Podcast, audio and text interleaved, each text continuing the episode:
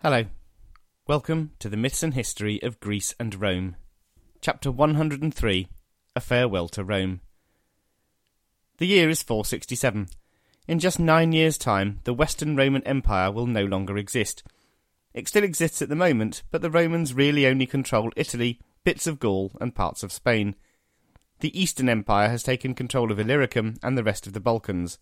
Britain, Africa, and the rest of Spain and Gaul are gone run by barbarian kings.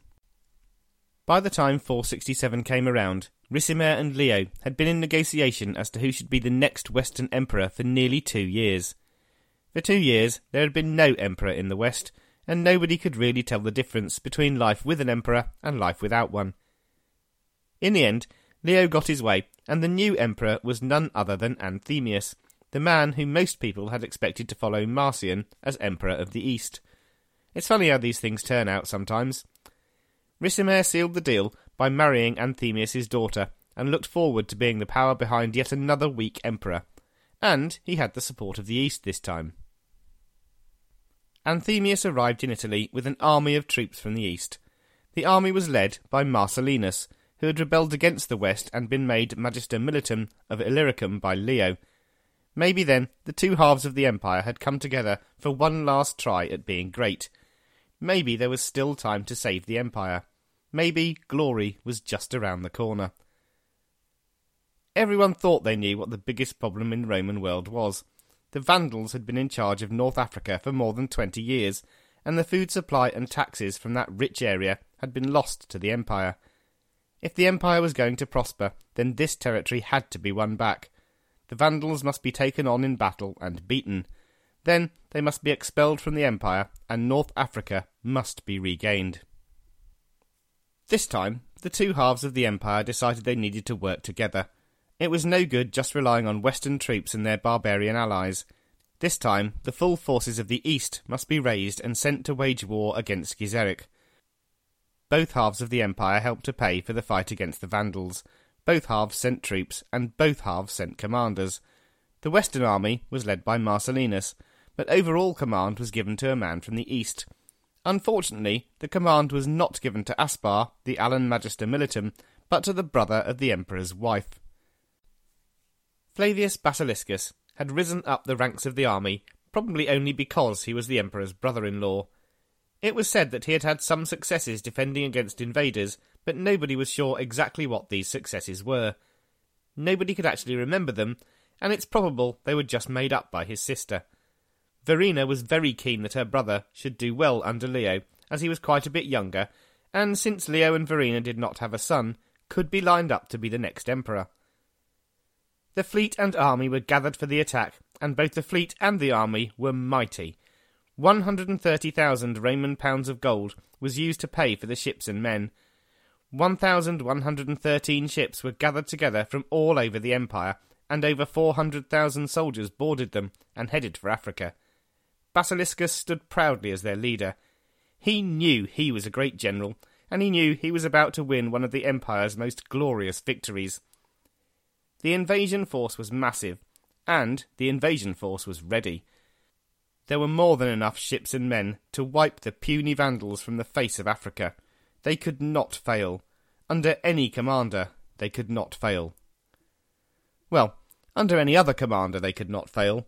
Unfortunately, Basiliscus was probably one of the worst commanders in the history of massive invasions, and it was soon discovered that under this commander they could fail.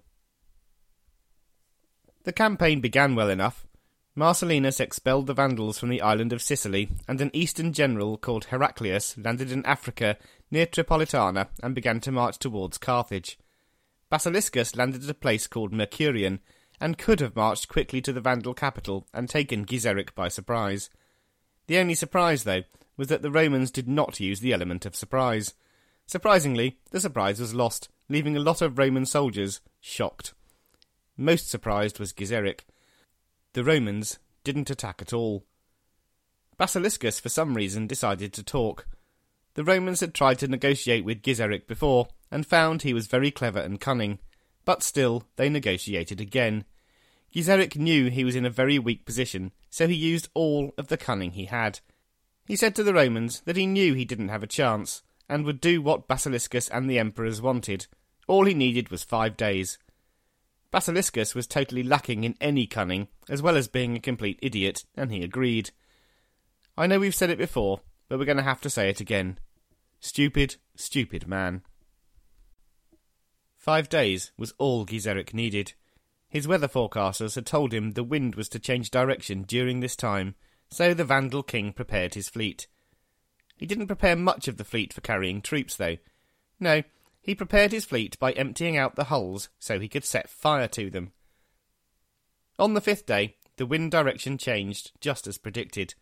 The Vandals sailed, with their specially prepared ships being towed behind them, towards Mercurion, where the massive Roman fleet was still in harbour. As they reached the mouth of the harbour, they lit fuses and set fire to the empty hulls. The ships were suddenly ablaze with flames, lighting up the harbour and terrifying the Roman sailors. The burning boats were released and headed straight for the Roman ships. The Romans couldn't escape, and the fire ships collided with their fleet. Fire quickly spread from the fire ships to the Roman ships, and then from the Roman ships to more Roman ships. The Romans were powerless against the raging flames and began to panic. They tried to push the burning ships away, but the fire just spread further. Soon the Vandals sailed their real ships into the battle and began to sink huge numbers of Roman vessels. Many prisoners were taken, and many Romans fled. It was all over in a few hours. The largest invasion force of the age had been destroyed and scattered by the cleverer Vandals. Basiliscus ran away, back to Constantinople where he hid in the Hagia Sophia.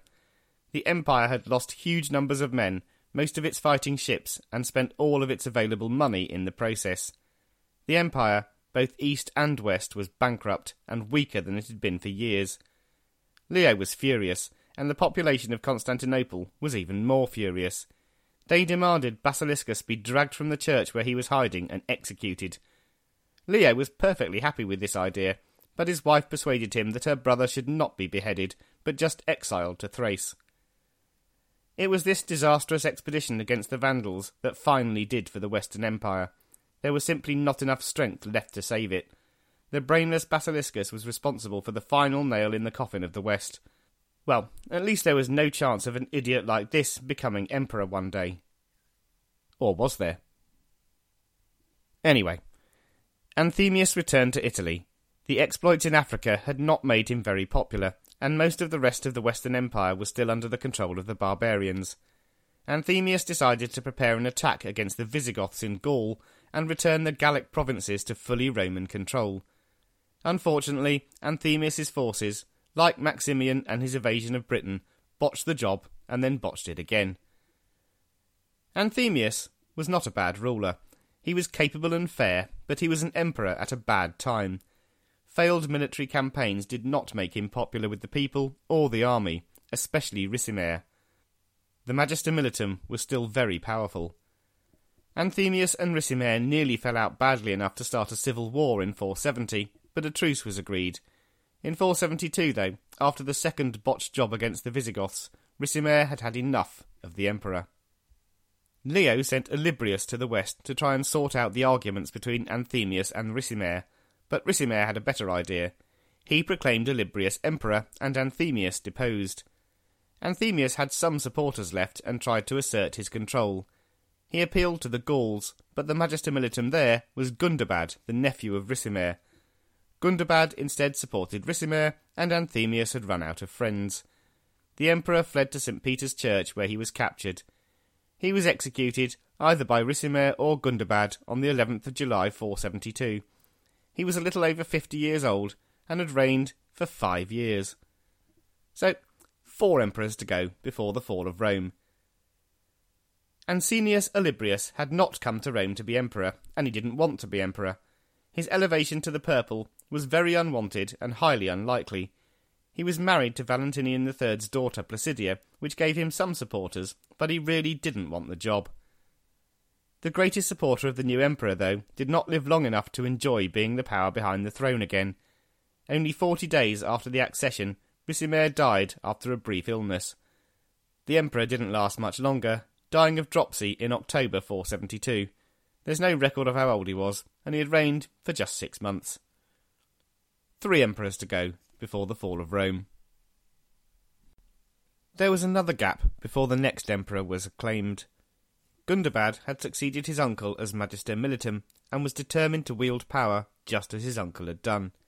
He raised to the purple one of his comes domesticorum, a man called Glycerius. Glycerius took up residence in the imperial palace in Ravenna. Again, he was not supported by Leo, and he also faced a serious threat from the Ostrogoths. Gundobad received an offer from the Burgundians, his own people, to become their king, so he left Italy and Glycerius to get along by themselves. By this time, the Western Empire was only Italy. Gaul was now completely dominated by Franks, Burgundians, and Visigoths, and although they sort of thought of themselves as part of the empire, they were pretty much independent and paid no taxes. The newly powerful Ostrogoths were led by three brothers with the wonderful names of Valamir, Theodomir, and Widemir. Soon Theodomir's son took over from his father, causing a split among the people. His uncle Widemir took his people towards Italy.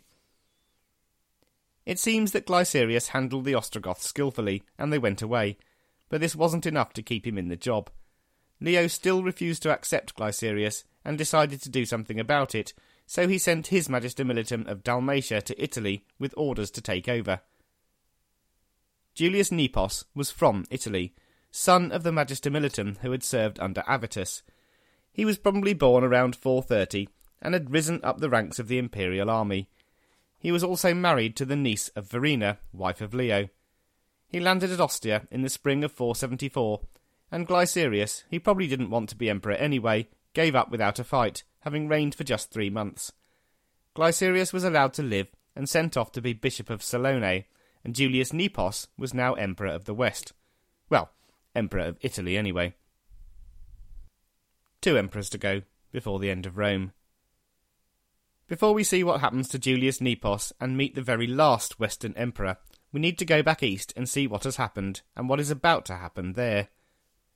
Leo had ruled wisely and well over the years of his reign.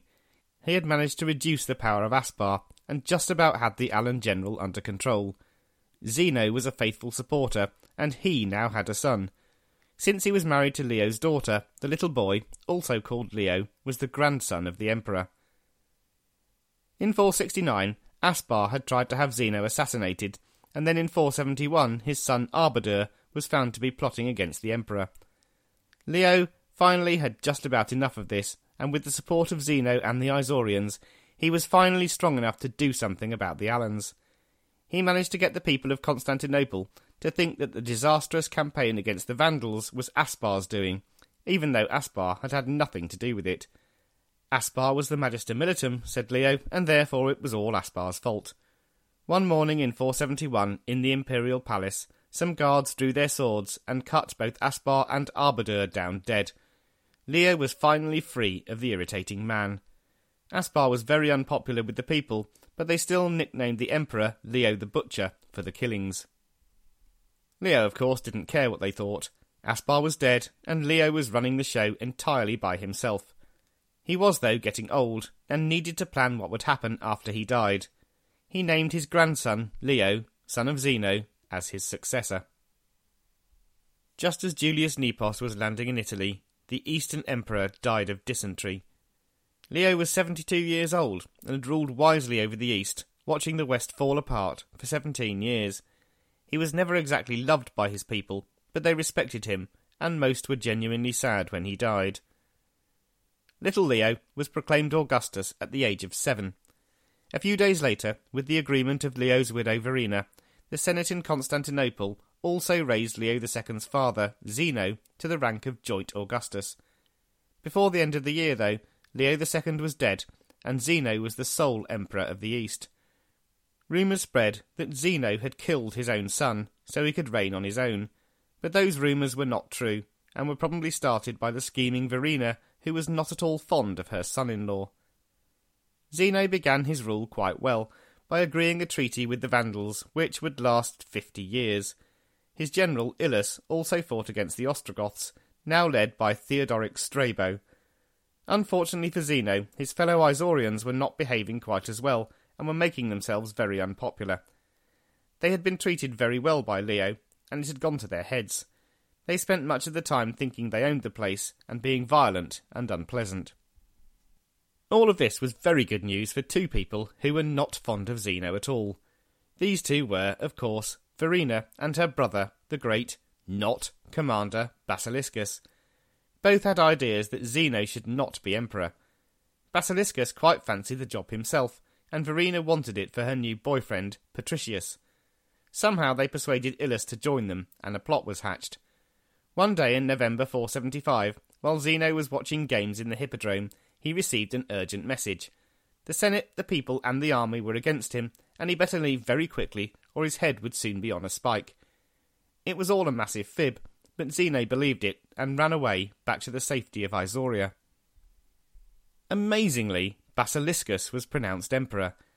He was as terrible an emperor as he was a general. First he had the Isaurians slaughtered, and then had Verina's boyfriend Patricius assassinated. He upset most of the people in the Christian church by saying that Jesus was only a god and not human. This monophysitism went against the agreement of Marcian's Fourth Ecumenical Council, and most people didn't agree. He was supported only by a nasty bishop called Timothy the Weasel. Pretty soon, everyone was against him. In the west, the end was in sight. Julius Nepos had done his best to save those bits of the empire that were left. He negotiated treaties with the Visigoths and other barbarians, but he did not have enough support, troops, or cash to save his empire. He raised a barbarian called Orestes to Magister Militum.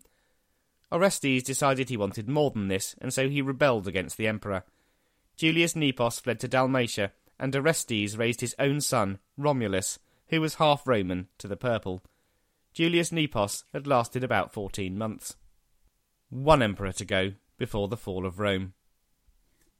Romulus was just a boy, perhaps fourteen years old. He didn't do any ruling, his father ruled in his name. Romulus quickly became known as the Little Augustus, or Romulus Augustulus. The end came quickly. German soldiers in Italy demanded one third of the home province. It seems Orestes may have promised them this before overthrowing Julius Nepos, but then changed his mind. The Germans, now led by a Roman citizen of barbarian origin called Odobaker, decided to take what they wanted by force. Orestes barricaded himself within the walls of the city of Ticinum, but was quickly forced out. He was executed soon after, and Odobaker moved towards Ravenna to depose the young emperor. Romulus Augustulus was exiled. He'd reigned for ten months. So, no emperors left before the fall of Rome. The Western Empire was no more, although for a while nobody in Italy really noticed any real difference. The empire didn't fall because of a big battle, it just sort of fizzled out. The only difference between the deposing of all the previous emperors and the deposing of this one was that Odobaker didn't bother to raise another useless nobody to the purple. We will see what he did do in a little while. Meanwhile, let's see if the idiot Basiliscus has managed to upset anyone else. Um, unsurprisingly, he has. He's upset everyone. He has particularly upset the great general Ilus, who helped him to the throne. In 476, Basiliscus sent his nephew, Harmatius, with Ilus to defeat Zeno, who was hiding out in the mountains of Isauria. Harmatius, just as stupid as his father, was tricked by Ilus into changing sides, with the promise of being made Praetorian prefect. Ilus persuaded Zeno to come back to Constantinople and resume his rightful position as emperor. This the rightful emperor did. He arrived in triumph in the capital, and Basiliscus hid in the Hagia Sophia, again. He eventually surrendered. Zeno promised he wouldn't be executed. The amazingly bad Emperor Basiliscus, along with his family, was exiled to Cappadocia, where he and they died of cold or starvation, or maybe both. When Zeno arrived in the capital, he received an unexpected gift. Odobaker had sent the imperial purple robes of the West and the Western imperial jewels to him with a message. Emperor, said the message, we don't need an emperor here in Italy. I will rule. Just give me the rank of patrician, and I will rule for you. Zeno also received a message from the exiled Julius Nepos asking for his help in restoring his rule to Italy. Zeno had no intention of accepting Odobaker, but on the other hand his own throne was not at all secure, so he couldn't afford to send any troops to help Nepos. So he did a clever thing. He sent a note back to Odobaker saying that if he wanted the rank of patrician, he'd better ask Julius Nepos, who was still, in his opinion, the legal Western Emperor. There is some evidence that Odobaker issued coins in the name Julius Nepos, but the supposed emperor never actually returned to do any ruling in the Western Empire. Odobaker didn't try to obtain Zeno's blessing again, and pretty soon started calling himself King of Italy. He still pretended to be ruling on behalf of Zeno, or Nepos, or somebody, but it was clear to anyone important that there was no longer imperial rule in Rome. So, Rome has gone. Half of the empire has gone. Constantinople and the Eastern Empire, though, are still going strong. Over the next thousand or so years, this empire will evolve and become a different kind of empire, but its story is just as exciting, glorious, funny, and tragic as the one we have enjoyed so far. Before we leave the Western Empire, though, we need to tidy up a few loose ends. The great Vandal king Gizeric died in 477 in Carthage, the Western Empire's most fearsome and successful barbarian enemy, was well over 80 years old and had been Vandal king for 50. And what of the last Western emperors? One thing that showed how unimportant many of the last few emperors were was the fact that once they were deposed, nobody had bothered to kill them. Romulus Augustulus was living in peaceful exile, Julius Nepos was in Dalmatia plotting to retake his empire, and Glycerius was a bishop. So, what happened to them? Julius Nepos fumed in Dalmatia, still thinking of himself as Western Emperor. He was murdered by two of his staff on the 9th of May 480. There is some evidence that the man who ordered his death was Glycerius, the emperor he deposed. Julius Nepos was about 50 when he died. This is the last mention in history of Glycerius. It's not known how or when he died, or exactly how old he was. And Romulus Augustulus? He lived in comfortable exile in Campania and may have still been alive in the early 500s. How, where, and when he died is not recorded by history. Romulus Augustulus, the last Western emperor, was so unimportant that nobody around at the time bothered to find out. Well, that's the end of the Western Roman Empire. But it's not the end of this podcast. In a few days, I'll be making an announcement about what's going to happen next. So, until then, have a great few days, and I'll speak to you next time.